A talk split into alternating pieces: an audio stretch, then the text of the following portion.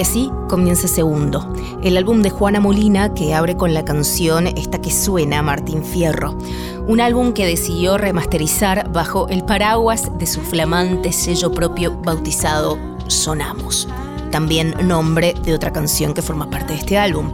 Casi nada hay que decir para introducirla como artista, de hecho me da hasta un poco de cosa elaborar algún tipo de intro maravillosa para tan tremenda artista. Tiene una carrera constante y a su manera, que es lo más atractivo, y profundamente internacional. La conocen en Mendoza, la pueden conocer en Buenos Aires, en Chile, en Japón, Europa, México y hasta en un bar en Seattle donde me tocó el otro día pasar música, sonaba un set que abría con helado negro y donde le seguía una de mis canciones preferidas, Al Oeste, que no forma parte de este álbum. En ese momento se acerca a una chica muy local, ella, y me pregunta, Sorry, ¿is this Juana Molina? Y yo me recontra sorprendí, casi la abrazo y le digo sí. Y me dice, me parecía, la amo. Me lo dijo en inglés, obviamente, pero la idea es que ustedes entiendan también. Y sí, chica desconocida con hermoso gusto musical, era Juana Molina, es Juana Molina y hoy se un atajo.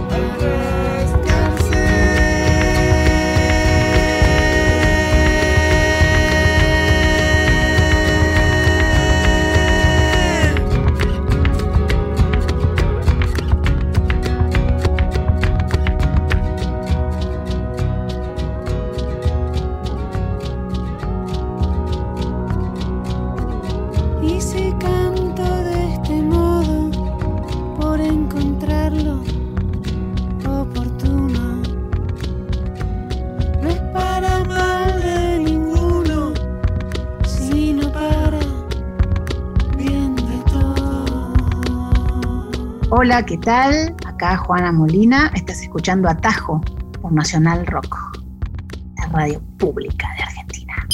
¿Cómo es que nace la idea de remasterizar Segundo y crear este nuevo sello, el propio, Sonamos? Me reencontré con Mario Agustín González. Es un tipo que tiene una gran, gran, gran noción y conocimiento de todo, de, cierta música que ocurrió en, sobre todo en los años 60 entonces, bueno, es un tipo que, además sabe mucho de vinilos, es como una especie de, nerd de esas cosas y, bueno, me fue como convenciendo la idea de, por qué no hacer una reedición de segundo que cumplía 20 años eh, y que las copias en internet estaban a unos precios siderales. Entonces eh, nos parecía como, ay, un disco mío vale tanto, pero en realidad es una ridiculez. Entonces, eh, yo prefiero que la gente lo pueda tener y no que lo pueda pagar. Estuvimos pensando y él me dijo, bueno, sería bueno hacer un lindo libro donde se cuente bien cómo, cómo fue que llegaste hasta segundo.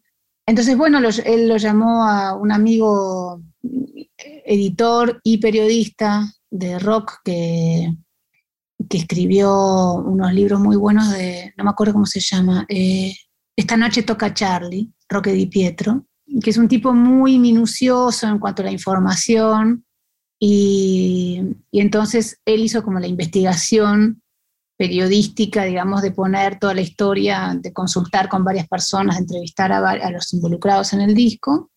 Él se ocupó de hacer todo ese orden, de, agrupar, de archivar todo, como para que hagas clic y aparezca todo lo que se necesita, escanear. Es un laburo chino que todavía no terminó.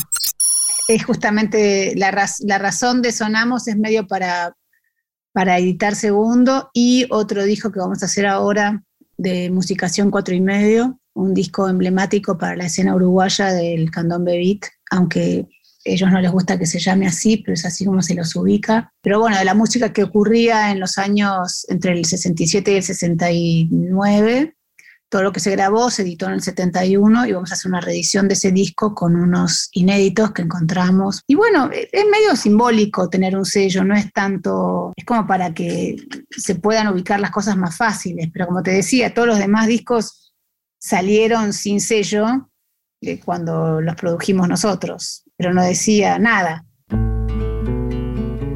Ahora estás escuchando quién en su edición remasterizada de segundo de Juana Molina.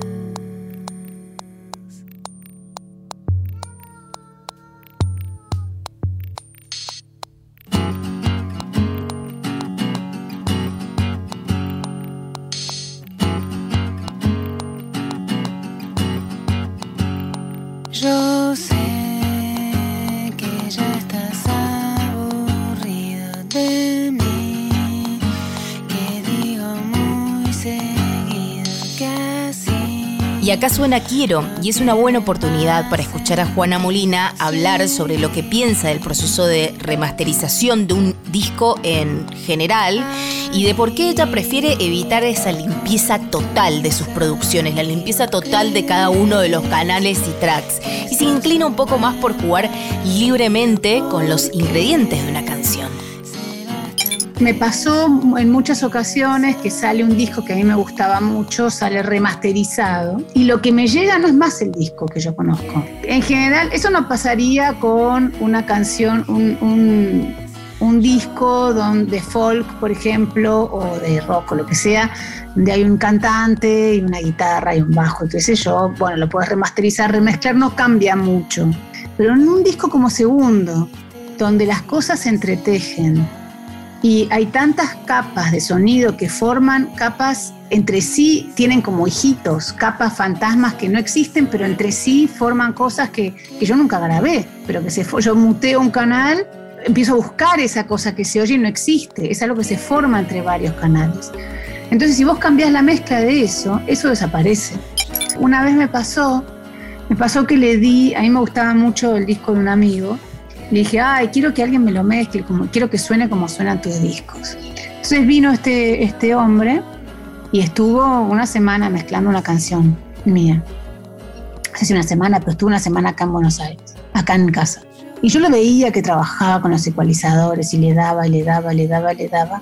Y cuando terminó la mezcla, lo que yo sentí que él me había entregado eran los ingredientes de la canción, en vez de la canción terminada es como si en vez de darme la torta, me hubiese puesto los huevos, la harina, el dulce de leche y las pastillitas para decorarla, por separado.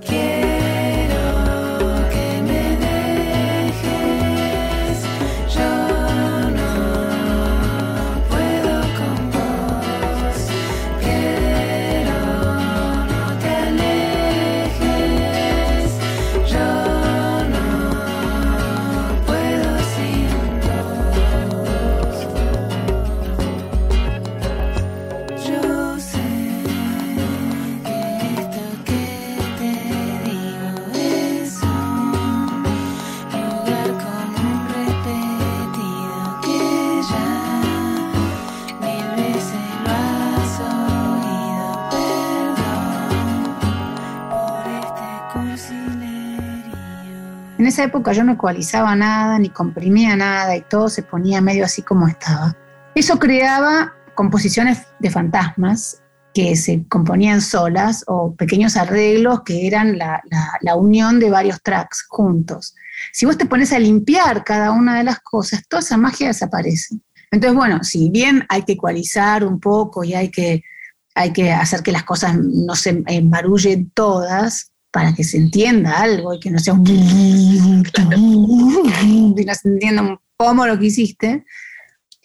Me gusta eso de que sea un poco desprolijo, no me gusta en mi música, no me gusta esa cosa, eh, bueno, tuve que pasar por esto para darme cuenta, no me gusta esa cosa tan limpia y de, de como de high tech, muy como todo eh, pulcro,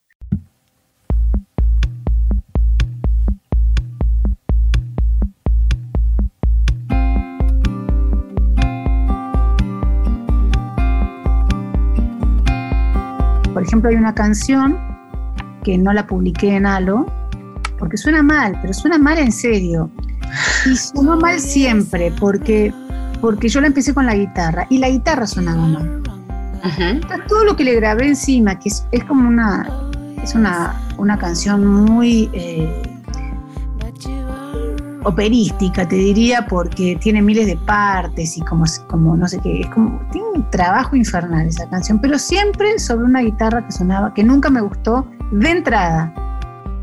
Cuando fuimos eh, a, un estudio, que fuimos en Texas a, a grabar algunos otros temas, no te me, dijo, me dijeron, no te preocupes que ahí hay 2.000 guitarras, 24.000 equipos, vamos a encontrar una guitarra que suene bien. Encontramos una guitarra que sonaba bien, pero todo lo demás se despegaba de eso. Entonces al final, bueno, quedó la canción que suena mal porque todas se hizo todo el resto se hizo alrededor de algo que ya sonaba mal.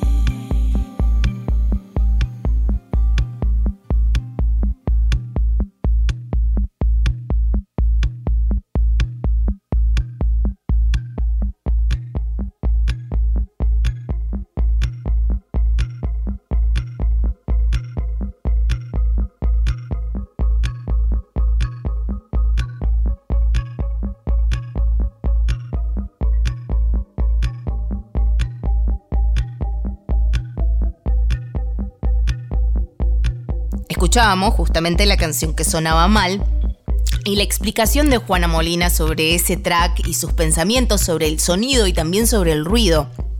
He hablado en otras oportunidades con la gran Juana sobre el silencio también. Lo vamos a dejar para otro episodio porque es muy interesante, disfruta tanto el silencio y me siento profundamente interpelada por esa idea.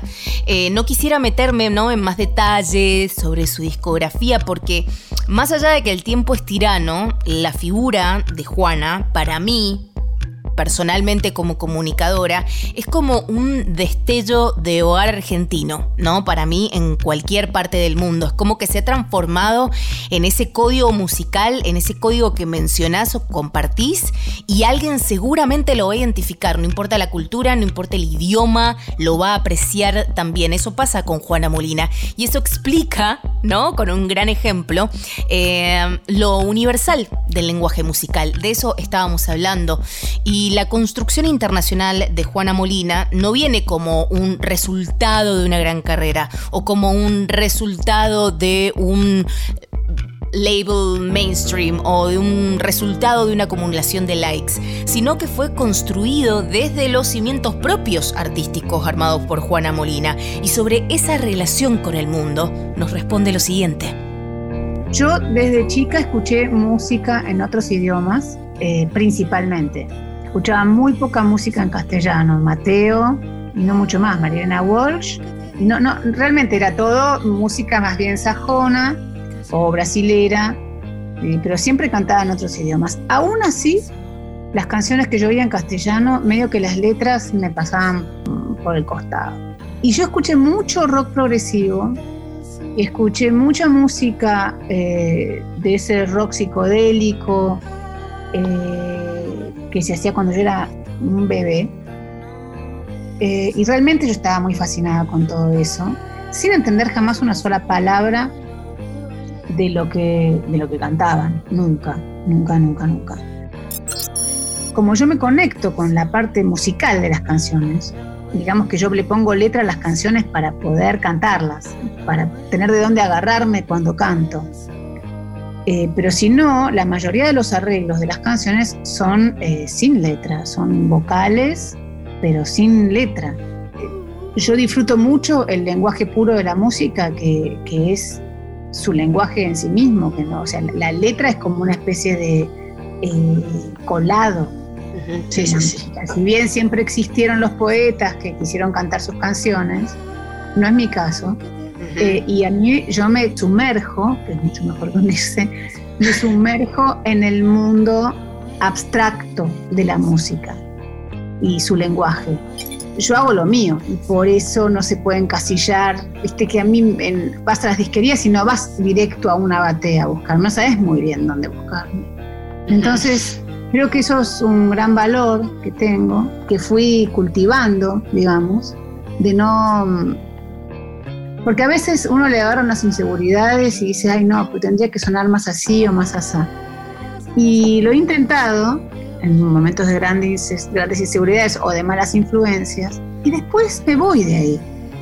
Es como que un ratito coqueteo con algo, ay no, ahora voy a usar, eh, no sé, un, no sé, una batería electrónica que suene de verdad, que suene bien y programar y qué sé yo y sí, suena bárbaro, suena bien, tiene un impacto importante, pero no soy yo.